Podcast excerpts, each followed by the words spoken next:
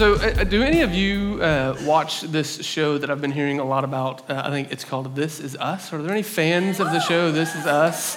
So, literally, over the last two weeks, I've had at least five people, at least five, tell me that, oh, Aaron, you've got to watch the show. This Is Us. And I've never seen it before. And they keep telling me, you know, oh, did you like the show Parenthood? If you like Parenthood, you'll love This Is Us. They all, everybody really wants me for some reason to watch This Is Us. So the moment finally arrived. I was on a plane on my way to Jamaica, and I realized they had uh, the show was playing on the little drop down screen on the airplane, and I thought, this is it.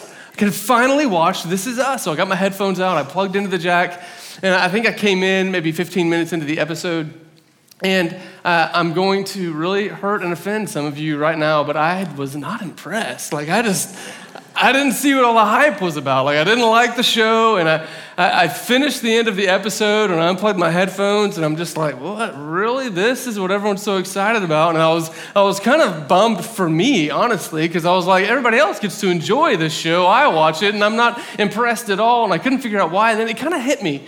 Like, well, it really should not be surprising that I was not impressed and I did not enjoy it because I came in in the middle of an episode, in the middle of a season.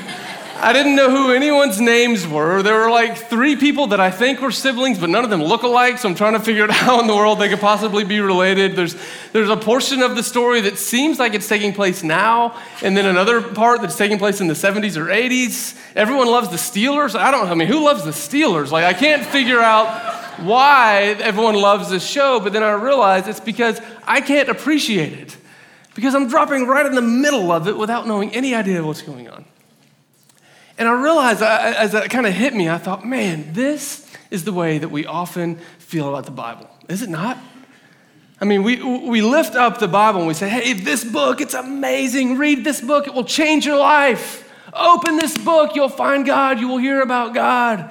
And yet, so often, if we're honest, we open it up and we're like, I've never, I don't know how to say that name, much less know who that person is. Like, I don't know where this place is. I'm reading the Old Testament right now, and I'm like, I, I don't even know how to pronounce these things. And I feel like I've been dropped into the middle of an episode, in the middle of a season of a television drama that I have no clue what's going on. Have you ever been there? Ever felt that way about the word? It's okay to say that you have. I've been there. You know, I'm a pastor, and sometimes I open it up and I feel that way. So, this week we're starting this new series in the book of Ephesians. And I, I did not want us to jump into it and immediately uh, be disoriented because we don't know who they were like, Ephesians. Well, what is Ephesians? Who is Ephesians? Is that a people? What, what is this? Like, where does this fall in the Bible? So, I wanted to take a week to get us oriented a little bit. Today, I want us just to spend some time understanding who the main players are in this book. I wanted us to see that this book, it's actually not a book at all, it's a letter. And it was a letter that was not just written somewhere out there, it was a letter written in a real time, in a real place, by a real person to real recipients. It was a letter written in about 62 AD, about 30 years after Jesus was crucified and resurrected. It is a letter that has a lot to offer and a lot of life. And I think as we look at the characters today that make up this letter, that are involved in this letter, I think we'll find that in this letter we find a story a story of unlikely transformation, a story of unlikely friendship, all of which find their root in a common source. So let's open up to Ephesians chapter 1, starting in verse 1. This is what we read.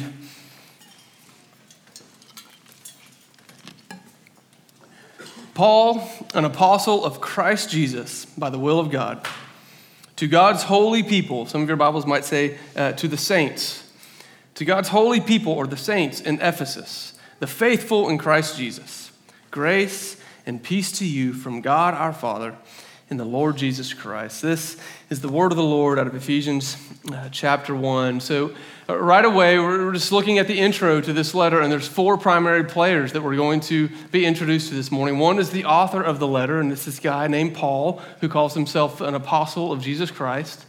Uh, the other player is, uh, are these people that are referred to as saints or God's holy people, and they are living in a city called Ephesus. That's our setting.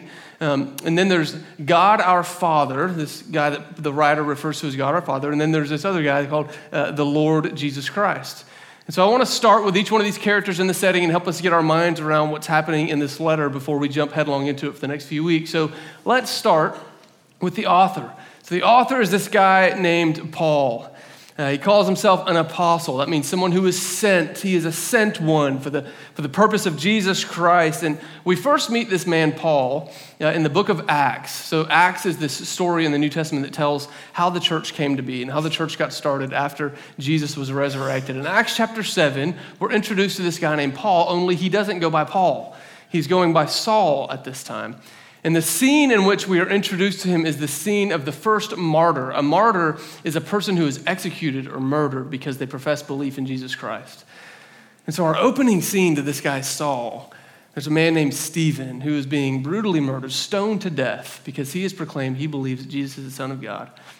And as the people that are stoning him are throwing rocks, they're taking off their coats and laying them at the feet of this man named Saul. And it says that Saul was there giving his approval at the death of Stephen. And so, right off the bat, we meet this guy named Saul, and, and already we're ready to just write him off and be like, man, that is a bad dude. Like, he's a bad guy. You know, don't we just tend to divide people up into good guys and bad guys? And we think, oh, that guy's Saul, he's the bad guy. But I think what we see at work in Saul is an understanding of the importance of what we believe. I hear this said a lot, you know, it doesn't really matter what we believe. We can all believe different things as long as we treat one another nicely and love one another. But you see, in Saul, we see this picture that what we believe really matters because you see, Saul really believed that what he was doing to Stephen and approving of was actually bringing honor to God. So, what in the world would cause a guy like Saul to think that having someone murdered would honor God? Well, we get a glimpse. It's really kind of cool. We get a glimpse into who Saul is from Paul himself. So, Paul writes this other letter uh, to a group of Christians in a city called Philippi. And in this letter, it's a letter to the Philippians. And in the third chapter of the letter to the Philippians, Paul gives a description of who he was when he was Saul. And here's his description of himself. I don't know. Uh, I don't know if you can relate to this description. I mean, Paul is describing himself. I'm not sure that I would describe myself using any of these words, but here's what he says. He says, "I was circumcised on the eighth day of the people of Israel, of the tribe of Benjamin, a Hebrew of Hebrews, in regard to the law, a Pharisee.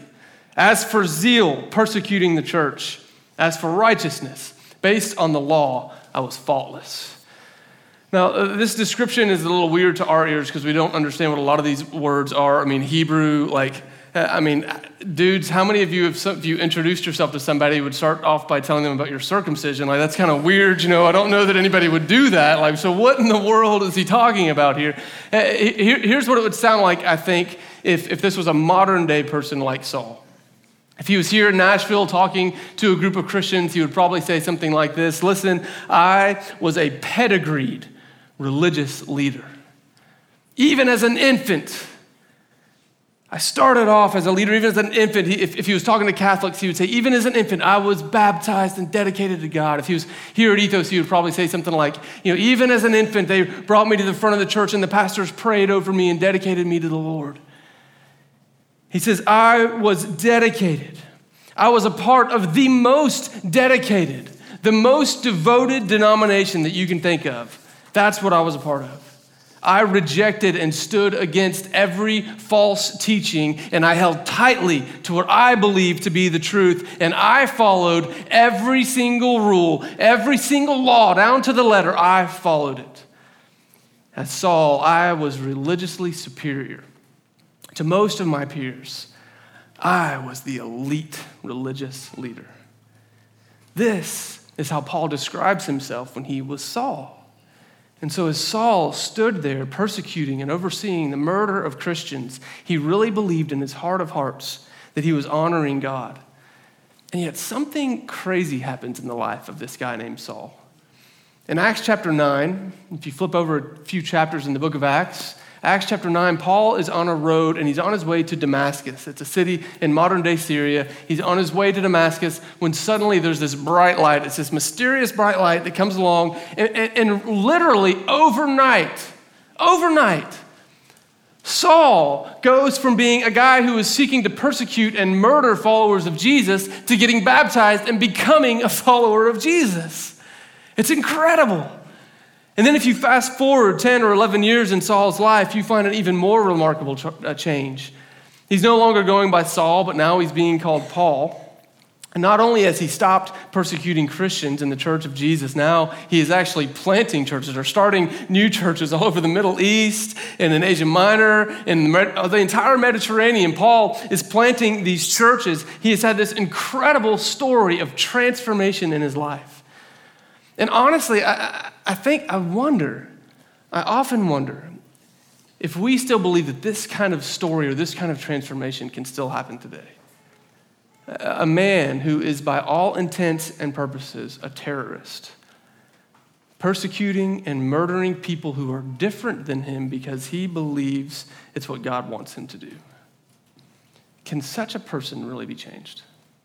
Can such a person experience transformation in their life? But this is what we see in Paul, the author to this letter to the Ephesians. He's so transformed he goes from being one of the greatest persecutors of the gospel to being one of the greatest proclaimers of the gospel. He becomes one of the greatest missionaries in Christian history. He writes over half of our New Testament. And when we hear about a transformation like this, if you're like me, I'm just kind of left going, how in the world is that possible? I think as we dive into Ephesians, you're going to get a glimpse into how such a change is possible in a man like Saul who becomes Paul. And I think an even better question that we're going to find an answer to is not just the how does it happen, but the who is behind such a remarkable change in a person's life. So, this is the author. This is Paul, the author of Ephesians. We go on, and he says that he, he, we find the, um, the recipients of the letter says to God's holy people in Ephesus. So let's start with Ephesus, okay? Because that's the, the setting for where this letter was delivered. Now, you'll, you'll find some scholars debate on whether or not this letter actually was sent to the Ephesians. Some of you might even have a footnote in your Bible that says the word Ephesus was not in some of the early manuscripts. and So, what, what a lot of scholars believe happened is that this letter was intended for Ephesus, sent to Ephesus.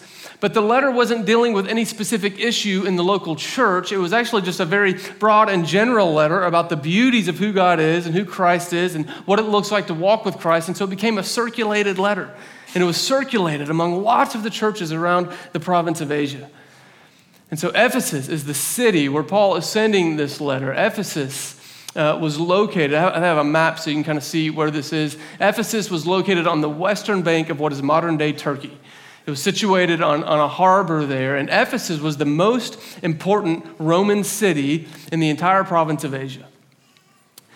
Spiritually, uh, Ephesus had an interesting culture going on. We can, we can take the map down. Uh, spiritually, Ephesus was known for its adamant and dedicated worship of this goddess named Artemis, or if you were Roman, you would have called her Diana. Now, the temple of Artemis was spectacular. I mean, it was huge. It was this massive structure that came to be known as one of the seven wonders of the ancient world. Uh, the temple was entirely constructed of marble. And to give you some kind of a reference for how big it was, most of us have been to or at least seen the Parthenon that's here in Nashville. You know, the Parthenon that's here in Nashville is a scale replica of another temple that would have been around in the days of Paul. And to show you, it's a big temple. If you've been to the Parthenon before, I mean, it's large. Can we get a, that next slide that kind of shows a comparison? So the black on here is the Parthenon, the red is the Temple of Artemis. It was about 150% bigger than the, than the Parthenon. So this is massive temple. And the worship of Artemis had been such a central part of the city of Ephesus. By the time Paul shows up in Ephesus, the city's about a thousand years old, and they've been worshiping Artemis at this temple for about 600 years. It was so central to their culture that when Christianity starts to spread, the stonemasons and the metalworkers who crafted idols of the images of this goddess Artemis, they created a riot because as Christianity spread, it was a threat to their income as idol makers.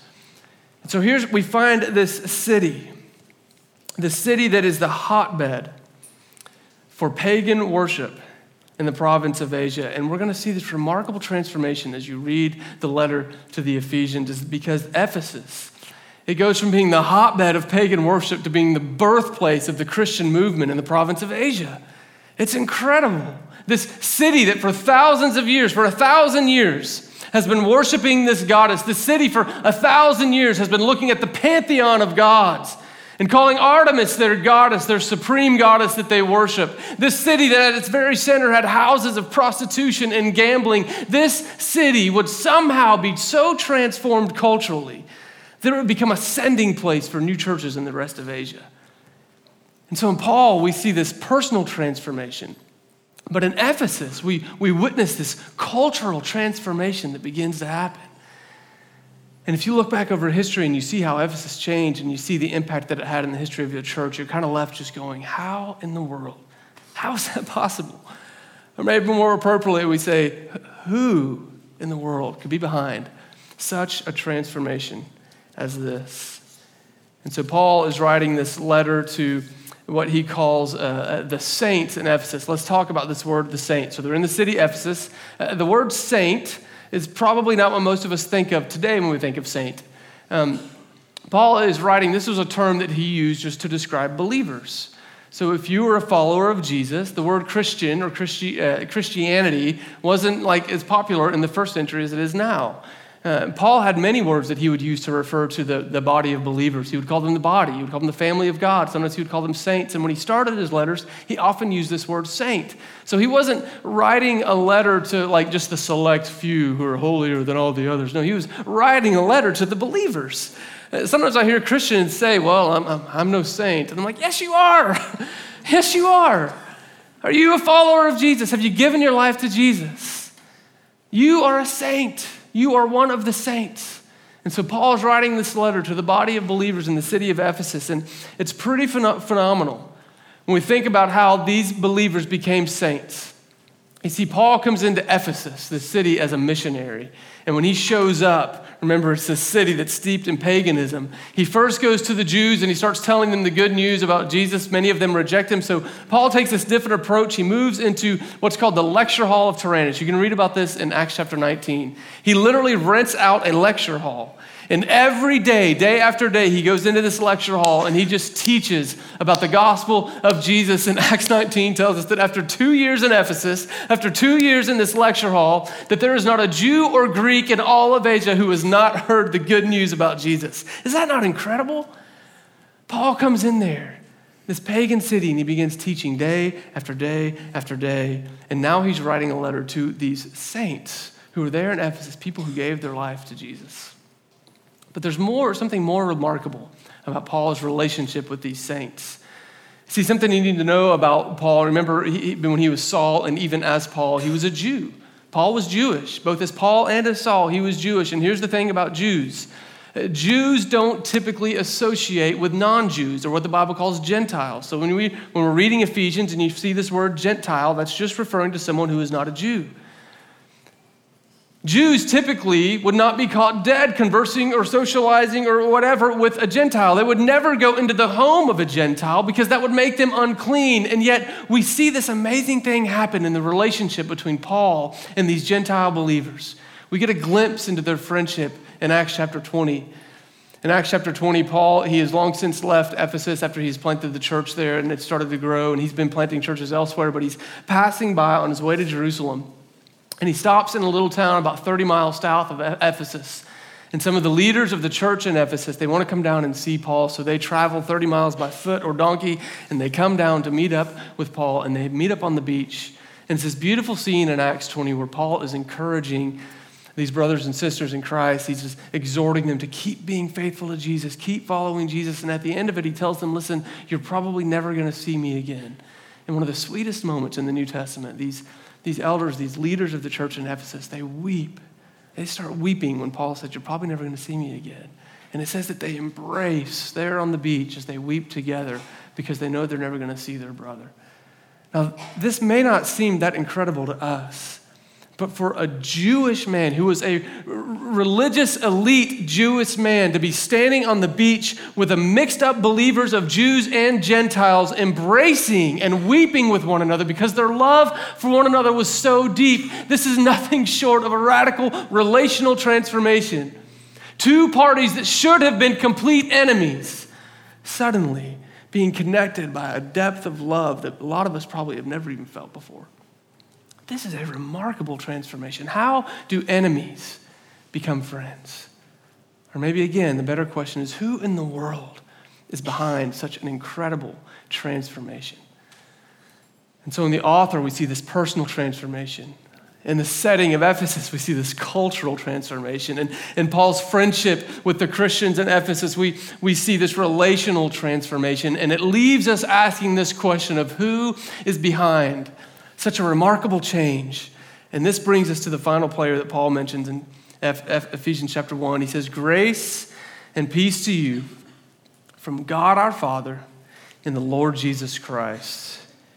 I think Paul begins to explain the power of this transformation first with this use of the phrase, God our Father. Here's what's interesting that God that Paul is referring to, he's saying, listen, this is not just one among many gods. This is not a little g God in the pantheon of gods. No, this is the one God, the supreme God, the big G God, the God that created all that you can see, all that you've ever known. He is the God who put breath in your lungs, the God who knew you from the moment you were born, from before you were born. This is the God that I'm sending greetings with. And I love it because he says, listen, this God is not distant, he's not angry. He says, God, our Father. He says, listen, this God, he is a, a paternal God. And he longs to know you. This God longs for humanity to know that they are his children. He longs to call us sons and daughters. This is a God of fatherly love. And it's amazing because Paul does not say, God, my Father, or God, the Father of the Jews. He says, God, our Father. He's saying, listen, even the Gentiles, are included underneath the fatherhood of this God. And this will be a theme that we'll see throughout Ephesians this theme of unity that there's, there's one God, that it doesn't matter. He's not looking down, He's not concerned about your ethnic background or the color of your skin. He's not concerned about your social class. He's not dividing you up based on what you've earned or what you haven't. He's saying, No, I am God, your Father, and you are all my children. And I have one family and I have one body.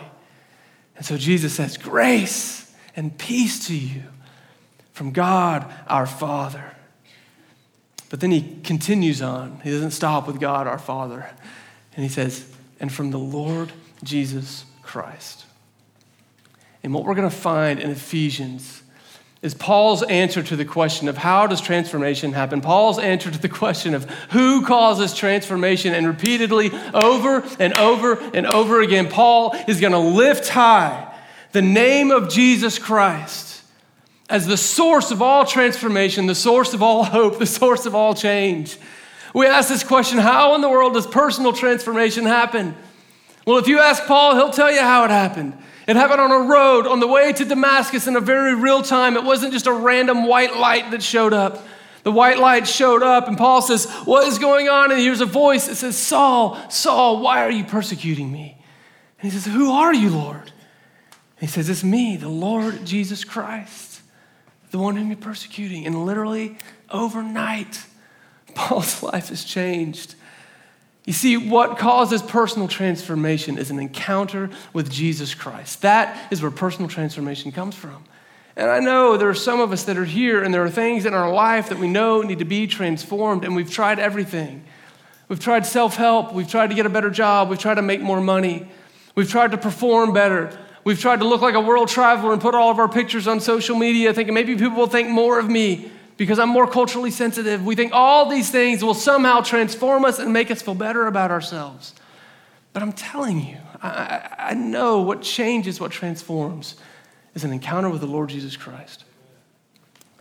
I'll tell you about a time when I was planting a church, when I lived in Vancouver, British Columbia, and I was planting a church that was not going very well.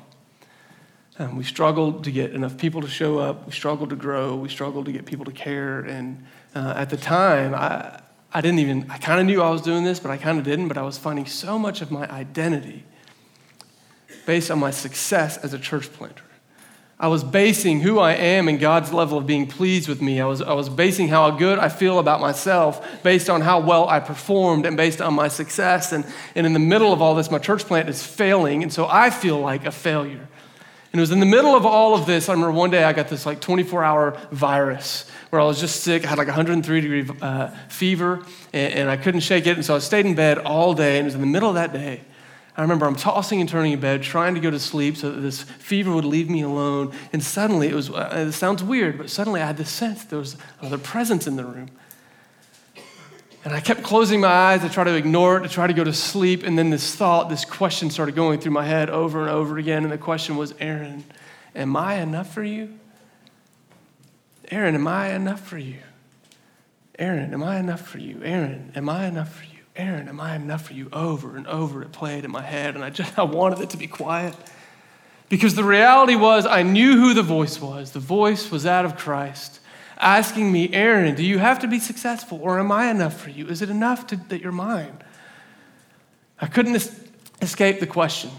And for weeks after that, I wrestled with it. And the reason I couldn't escape it and the reason I was afraid to answer it is because the truth was I knew the honest answer was no, Jesus, I'm not making you enough. Jesus, you're not enough for me right now. And Jesus, once I was finally able to admit that I didn't think he was enough, he was able to come alongside me and take my hand and start walking with me so that I could learn to make him enough, something I'm still learning today. And there on the edge of walking away from ministry, from feeling like a failure, Jesus encountered me and he transformed my heart. I would not be here today if Christ had not come to me and helped me shift my understanding of where my value and where my meaning and where my identity comes from. It came from an encounter with Jesus Christ. What about cultural transformation? How does that happen? Well, I believe it happens from an encounter with Jesus Christ. The city of Ephesus, it wasn't changed because Paul came into the city and tried to change their political structures. It wasn't changed because Paul came in and thought if he improved their education system, then somehow maybe it could be changed. No, Paul sat in a lecture hall and day after day he taught the word of God and taught people to trust in Jesus. This was how a city was transformed. Do we want our city to be transformed? Do we want racial division in our city to be demolished? Do we want the downtrodden to be lifted up? Do we want people everywhere to know the good news of Jesus? Do we want the culture of our city to be transformed? Because it becomes transformed when the people of God begin living as though they have had an encounter with Jesus Christ. That is what will change our city. I'd love for some of you sometime when you have a chance to talk to Jana Ogg. Um, Jana was the one up here that got us started, and she runs a nonprofit called Switchboard Missions. And when she started, uh, she wanted to start this ministry in, um, in Gulu, Uganda.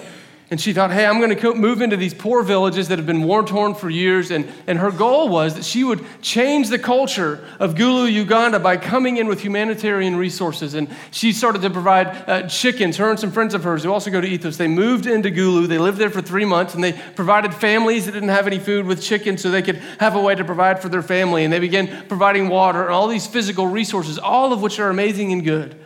But what she started to watch happen was that the people that they were giving resources to, they weren't treating the resources with integrity.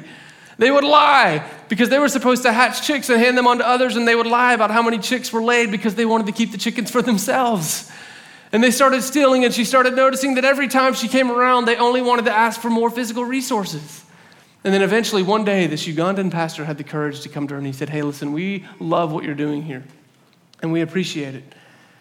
But what we really need, what our culture really needs, is more of Jesus. Would you come and teach us? Because we have pastors that have never held a Bible and they're trying to lead a church. Would you come and teach us about Christ so that we can teach others about Christ? And just pull Jana aside and ask her the change that has happened. I got to go over the last two summers and see a room full of 240 pastors hungry for Jesus who are now living and serving in a way that they had not before because Jana allowed herself to be stretched and to believe that a culture is transformed by an encounter with Jesus, not by physical resources. And finally, we see relational transformation. Spoiler alert, I think that relational transformation comes from what? An encounter with Jesus Christ. Paul's relationship with the Ephesians was not one because he just tried to be a better person and love them more. No, both parties were transformed by an encounter with Jesus. One of my favorite stories if you've never heard of Jim Elliot or Elisabeth Elliot, you need to look into their names and look up their story. It's this incredible story that happened in the 1950s. Jim was a missionary who, with four other missionaries, flew down to Ecuador so that he could plant a church and bring the gospel to a tribe of people that had never heard the name of Jesus. And when they landed their plane on this river in Ecuador, they, they met this tribe, and at first they thought it was going well, but it quickly turned sour, and the natives murdered all five of these missionaries with spears and machetes. Two years later, this woman, Elisabeth Elliot, who lost her husband to this tribe, she learned the language. She moved in among them. She began to share with them the good news of Jesus Christ. Nine years later, another one of the missionaries, his son, Steve Saint, moved there as well. He was 14 years old. And nine years after his dad was murdered, he was baptized by the man who murdered his father in the river where his father was murdered. How in the world does that happen? How does that happen? It's ludicrous. It's out of this world. But it's not a how, it's a who. Do you want to know how relational transformation happens? How do enemies become family? It is through an encounter with the Lord Jesus Christ. Jesus is the hope for the world. Jesus is the hope for the United States. Jesus is the hope for Nashville, and Jesus is the hope for your life. We need an encounter with the living Lord Jesus. Do you want to know Jesus ethos? Do you want to know the Lord? This is why we spent 30 days fasting and praying and asking the Lord because we know that it's not on us and the things that we do, that what we need as a family of God are encounters with Jesus every single day. We need to be reminded Jesus is on the throne. Jesus is Lord. Jesus is King. Jesus is good. And Jesus is the hope of the world. Amen? Amen. This is the hope of the world. That Jesus Christ died for the sins of humanity he was buried, and he resurrected three days later, bringing hope of new life for all of humanity and all of creation. This is the good news story, and this is where the power of transformation is found. In just a minute, we're going to go take communion together. We do this every week together. This is not an empty ritual, it's just something we do to remember the living Lord. Now, there are some of you sitting here uh, that, that are not believers who, who, who would not consider yourself Christians or you're not sure if you want to take this Christianity thing seriously, let me just let me just ask you a simple question. Are there any areas in your life where you're longing for transformation? Is there any areas in your life where you know you need change and you long for change? Here's what I would ask you to do this morning. I, I can't do anything about that stuff in your life, but I know someone who can. And here's what I'd ask you to do as we go to communion, as we continue worshiping, I, I invite you just to say a simple prayer. Maybe you've never prayed before, that's okay. Just say a simple prayer. You just say this say, say, Jesus, I'm not sure I believe that you're the answer, but I'm open to believing. Would you say that to him? And then just ask him, what, what, what do I do? How do I do this? Jesus, would you teach me to have faith? Say, Jesus, I'm not sure I believe, but I'm open to believing. Would you help me? So if you're sitting there and you don't know if this is for you, I encourage you, say that simple prayer. Say it with a humble heart and see if the Lord will not do something in your life. For those of you that are believers and you're looking for, uh, for that fresh encounter, let's come to communion with one another. Let's take that bread, that cup. Let's remember it's not empty, that Jesus is here in our midst. And if you need transformation, then will you share that with the person you're taking communion with? Share with them the ways that you need Jesus to reach into your heart. Allow them to pray for you and ask Jesus to show up in the way that only He can by the power of His Spirit who lives in you. And ask Him to do something new and something fresh in your life. In any of this, if you want prayer, if you need prayer, again, we always have men and women at that red banner in the back of the room and the red banner over here. We would love to pray for you, encourage you in any way that we can. So I'm going to pray for us, and then we're going to take communion with one another and worship the name of Jesus. Father, I praise you, Lord, because you are holy. I praise you, Lord, because you choose to call yourself our Father. Um, that you want to love me like your kid. You want me to love you like my dad. I'm so grateful for that. Thank you for Jesus. Jesus, I praise your name. Thank you for the power that is available to us because of your death and resurrection. Thank you for the spirit that you put within us. And and Lord, I ask right now, uh, at risk of sounding like a fool, I ask that you would come and do something as people around this room start praying, as we start asking you to work. Would you do something only you can do? I, state, I believe, Lord. I believe that you can, that you will. I believe that you are here, right here in our midst. And so I ask that you would come and do what only you could do, that people would encounter you in fresh ways today. And Lord, you would begin transforming us as a church family as we bear your name to the city around us. I pray this in the name of Christ Jesus. Amen.